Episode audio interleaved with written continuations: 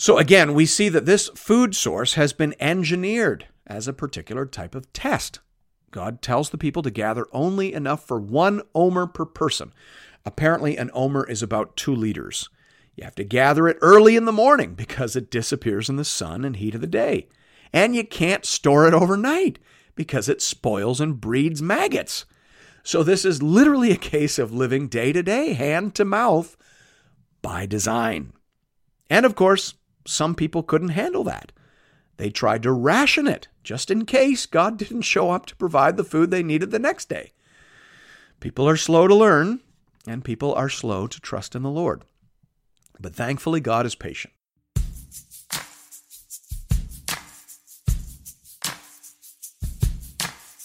Welcome to Into the Word with Paul Carter. I'm your host, Woody Woodland. People are slow to learn. Amen. I identify with that statement. But thanks be to God, the Lord is patient. He teaches us, He trains us, and He tests us. God doesn't just save us, He remakes us and restores us to the people we were originally created and intended to be. Here to tell us more about that is our Bible teacher at Into the Word, Pastor Paul Carter. Your word is a lamp unto my feet. If you have your Bible with you, I'd love for you to open it now to Exodus chapter 16. I mentioned in the last episode that there is no such thing as an untried faith. That's a quote actually from J. Alec Motyer that comes from chapter 15. But it applies just as well to chapter 16 and chapter 17 and to quite a number of chapters in this story moving forward. God saves the people of Israel and then immediately begins to teach and try them. And I think it's important for us to take note of that. There is a great distance to be traveled between the waters of baptism and the gates of the celestial city. As Brother Job said, Behold, God is exalted in his power. Who is a teacher like him? Who indeed? Hear now the word of the Lord, beginning at verse 1. They set out from Elim, and all the congregation of the people of Israel came to the wilderness of Sin, which is between Elim and Sinai, on the fifteenth day of the second month after they had departed from the land of Egypt. And the whole congregation of the people of Israel grumbled against Moses and Aaron in the wilderness, and the people of Israel said to them, would that we had died by the hand of the Lord in the land of Egypt, when we sat by the meat pots and ate bread to the full. For you have brought us out into this wilderness to kill this whole assembly with hunger. At the end of chapter 15, of course, you remember the people were desperately thirsty. Water was heavy and you could only carry so much, and they were three days in the desert without finding a sufficient water source. So they were in real and immediate danger. But as we saw in that story, God provided for his people. That should have established something of a pattern in the minds of the Israelites. They should have realized that this God, who was able to defeat Pharaoh and able to send plagues on the whole land of Egypt and able to part seas and able to make bitter water sweet, this God also ought to be able to provide food in the wilderness for those who trust him. That should have been the conclusion that the people came to. But of course, human beings are slow to learn. So the people grumbled, and they exaggerated the pleasures that they had left behind. We need to hear that too. Remember, we are Israel. These stories were written down for our instruction. And we need to know that sin always looks better in the rearview mirror. And so it is here. Remember all the meat we used to eat back in Egypt? Oh, times were good back then, weren't they? How soon we forget. We pick up the story at verse 4. Then the Lord said to Moses, Behold, I'm about to rain bread from heaven for you, and the people shall go out and gather a day's portion every day, that I may test them whether they will walk in my law or not. On the sixth day, when they prepare what they bring in, it will be twice as much as they gather daily. So Moses and Aaron said to all the people of Israel, At evening you shall know that it was the Lord who brought you out of the land of Egypt. And in the morning you shall see the glory of the Lord, because he has heard your grumbling against the Lord. For what are we that you grumble against us? And Moses said, When the Lord gives you in the evening meat to eat, and in the morning bread to the full, because the Lord has heard your grumblings that you grumble against him, what are we? Your grumbling is not against us, but against the Lord. So, again, this whole food distribution system has been designed by God as a giant test. He will portion out their food in single servings. That means that they're going to have to trust Him every day. That means that they're going to have to obey Him even against their natural inclinations. These people were farmers. Farmers know that you don't just go out and harvest one day's worth of food. That is wildly inefficient. More than that, it is dangerous. What if the food doesn't come tomorrow? Doesn't God know that a bird in the hand is worth two in the bush? This was counterintuitive, which of course is kind of what it means to walk by faith and not by sight. And that is what God wants them to learn how to do. So this is all a test. This is faith walking 101. Now, the manna is promised every day, except, of course, for the seventh day. On that day, they will rest and eat the extra portion they gathered on the sixth day. We'll talk about that in just a minute. But the manna will be a daily occurrence, six days out of seven, for the next 40 years. Whereas the evening meat that Moses mentions in verse 8 is a sort of one off, it's a special provision that will be very occasional in nature. We should also notice that this is the first time in the entire Bible where the phrase, the glory of the Lord, is used. You can see that in verse 7. It's always a good idea to notice the first use of an important biblical phrase. Very often, it is the first use of the phrase and the context for the first use of the phrase that helps us understand what the phrase means. So, Nahum Sarna says here. This is the first biblical usage of the seminal Hebrew phrase kavod Yahweh, the glory of the Lord. The reference here is not to any visible symbol, as in verse 10, but to the manifestation of God's essential nature as he caringly and beneficently provides for his people's needs. Closed quote. So the glory of the Lord refers to a powerful, tangible, impactful manifestation of God's essential nature.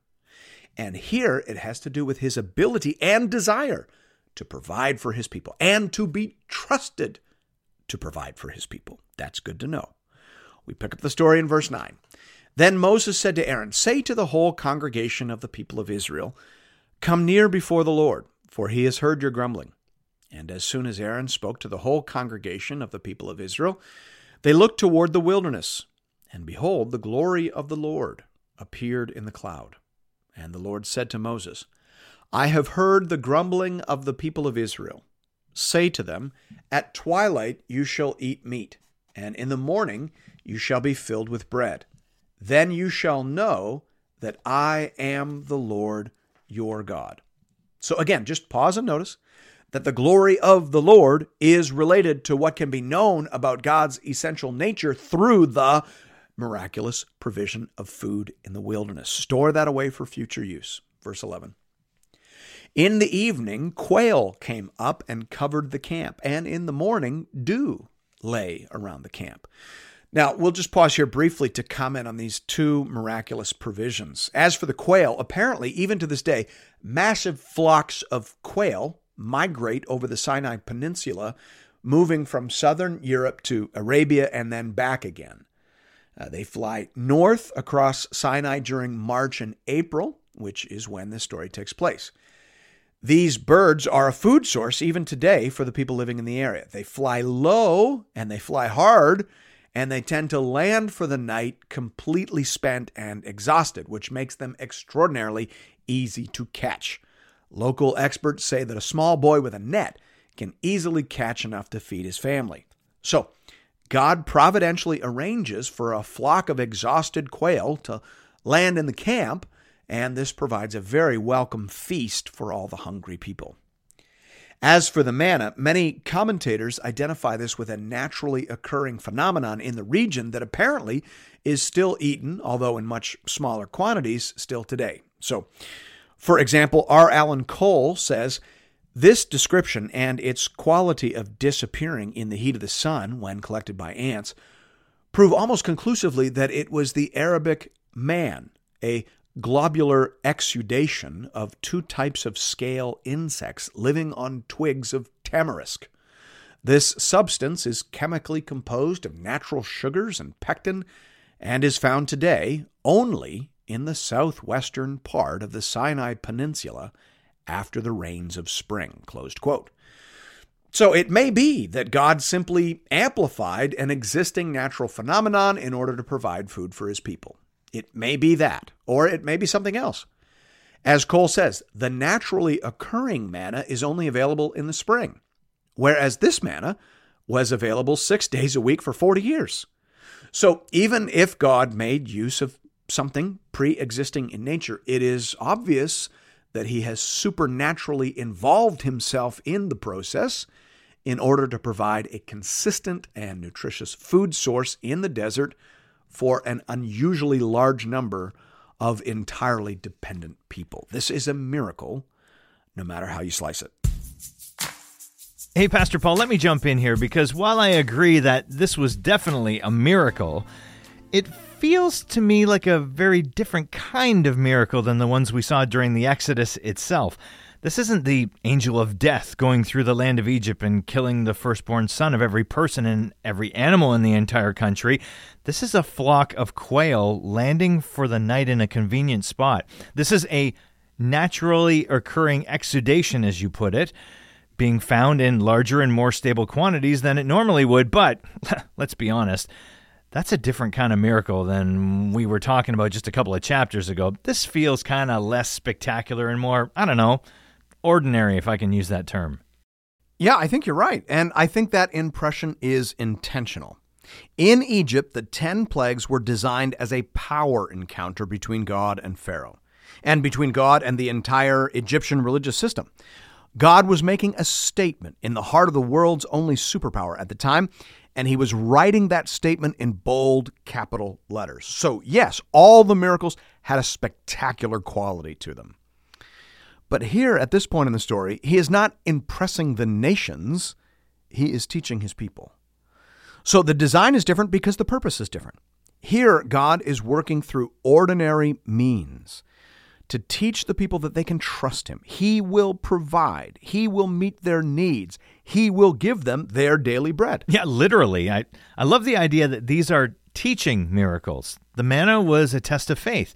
They had to trust that it would show up every day at the appointed time. Yeah, and then on the sixth day, they had to trust that it wouldn't rot like it did on all the other days so that they could have some on the seventh day without having to gather it. So it was definitely a test of faith from start to finish. So the miracles in this chapter are different than the miracles in the earlier chapters because there was a different audience and a different purpose. Is that it? Yeah, exactly.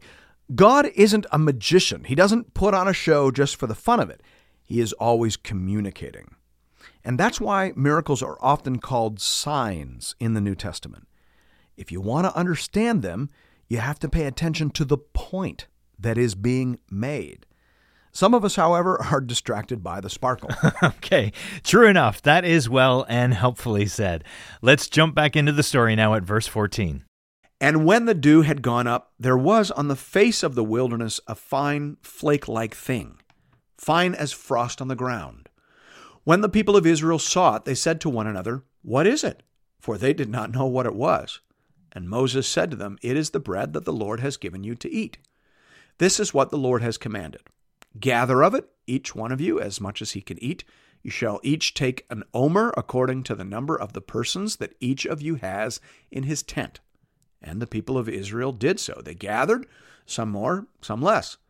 But when they measured it with an omer, whoever gathered much had nothing left over, and whoever gathered little had no lack.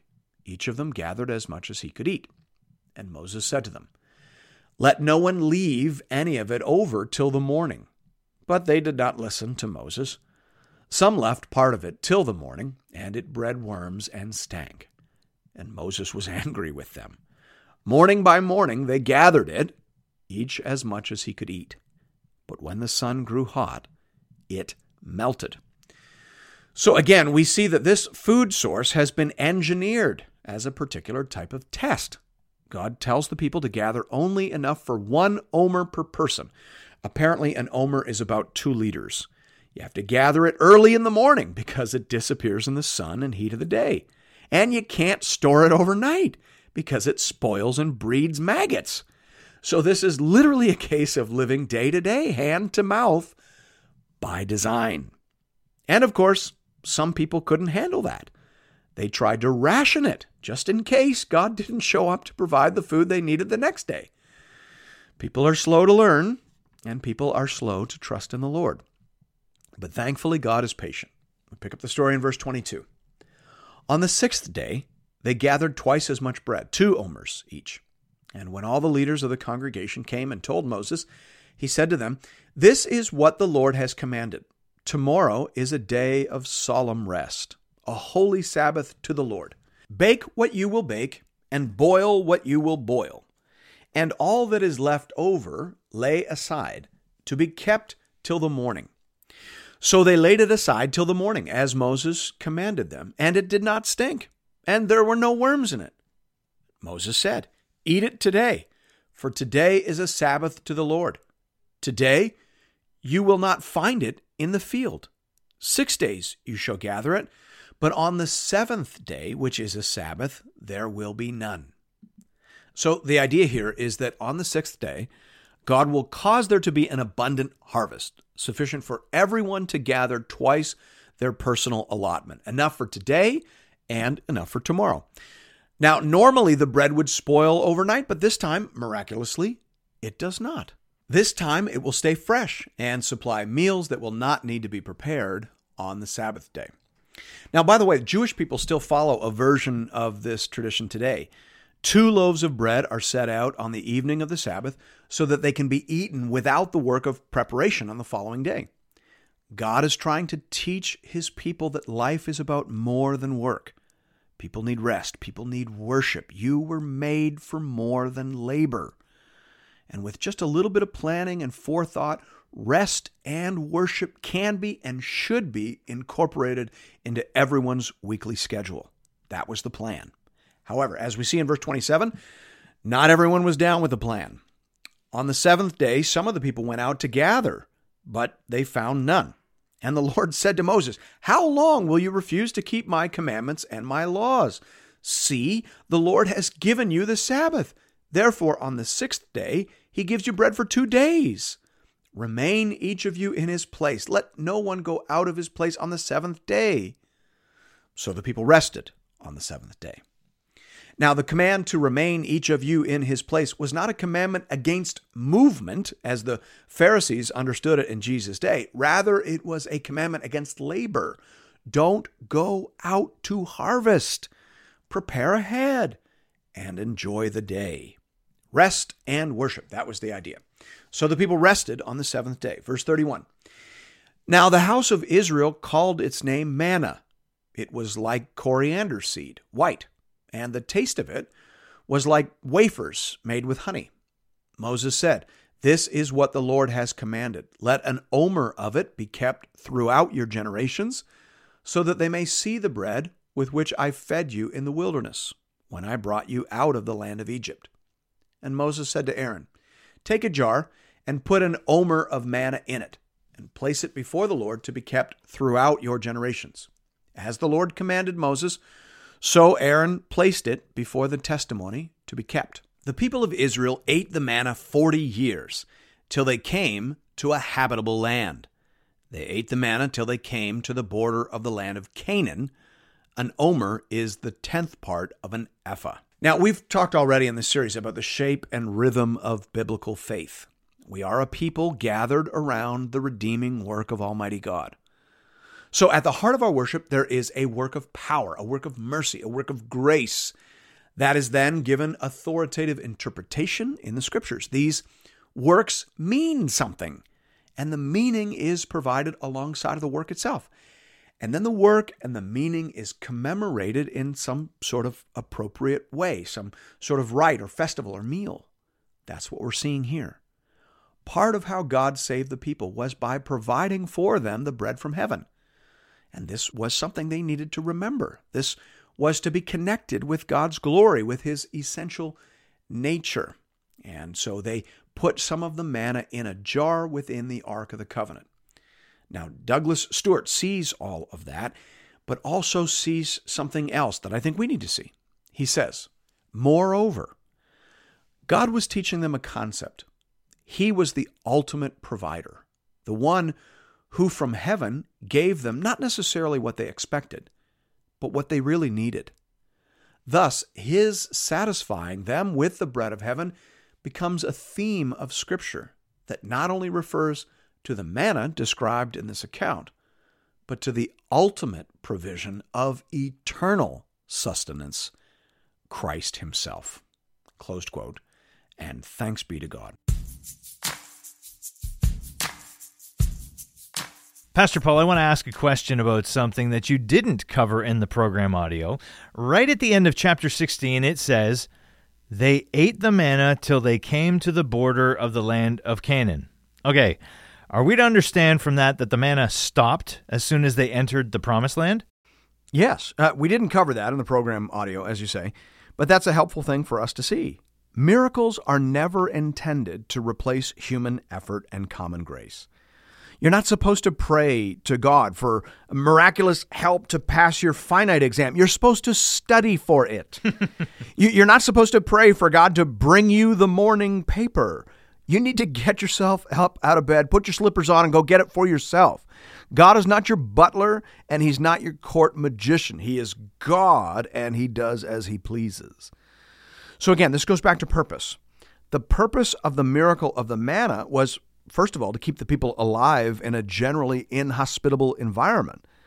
And then, secondly, to teach them the principles of faith and dependence. It was like a class that God enrolled them in, but once they graduated, the class was over and it was time for them to move on.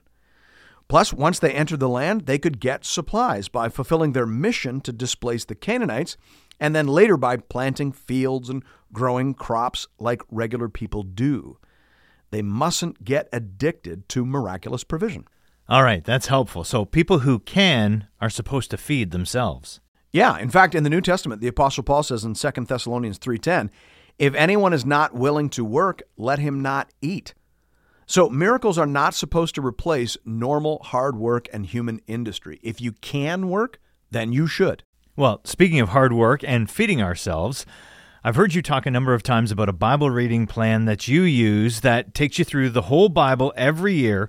Can you tell us more about that? Because we are very early on in January here, and I know that many people make a resolution at this time of year to try to read the entire Bible, but that can be kind of daunting and difficult to keep. Yeah, and that's really one of the main reasons why we began the Into the Word podcast in the first place. Most Bible reading plans will have you reading about four chapters of the Bible every day. That's just what it takes to make it through the whole Bible in a calendar year. Now, if you're an average reader in terms of speed, that translates to about 20 minutes a day. Uh, but for some, it's hard to find that 20 minutes. And for others who maybe read a little slower or who are always getting sidetracked on some kind of bunny trail. Uh-huh. Yeah, that's me. That's me. well, then uh, it can be difficult to get through all four chapters. So, the Into the Word podcast was designed to help with that. I always say to people, you read one or two chapters yourself, and then we'll read one or two chapters to you as you drive to work or walk the dog or wash the dishes or whatever. Yeah, and so now you do more than just read the text on the podcast, right? Yeah, we we read and explain the text. So just like here on the show, we we read the whole text, but then we try and understand it and apply it as well. And you've got over 400 chapters of the Bible covered now, isn't that right? Yeah, 435, I believe. Yeah. Wow. Okay, that is almost 40% of the chapters in the entire Bible. That's awesome. So, if someone wants to start using the podcast to help them in their Bible reading resolution, how should they proceed? Just go to the website, uh, intotheword.ca, and click on Getting Started and that will show you uh, where to access the plans and all the various resources that are out there to help you and that we can provide. The best way to find everything, though, and to manage it and to use it at the speed and in the order that you want is to download the app, the Into the Word app. Uh, the, the app is incredibly simple to use and it puts all 435 episodes, plus all the topical and overview episodes that we've done as well, right at your fingertips. So that's definitely the easiest way to make use of the whole catalog of materials. All right, thanks for that. And of course, you can find that Into the Word app at the iTunes Store or on Google Play. And watch for a brand new series from Into the Word walking through the book of Ezra releasing right now over at Into the Word. And be sure to join us again right here at Life 100.3 next Sunday morning as we continue our journey together through the whole counsel of God. We'll see you then. Your word is a lamp unto my feet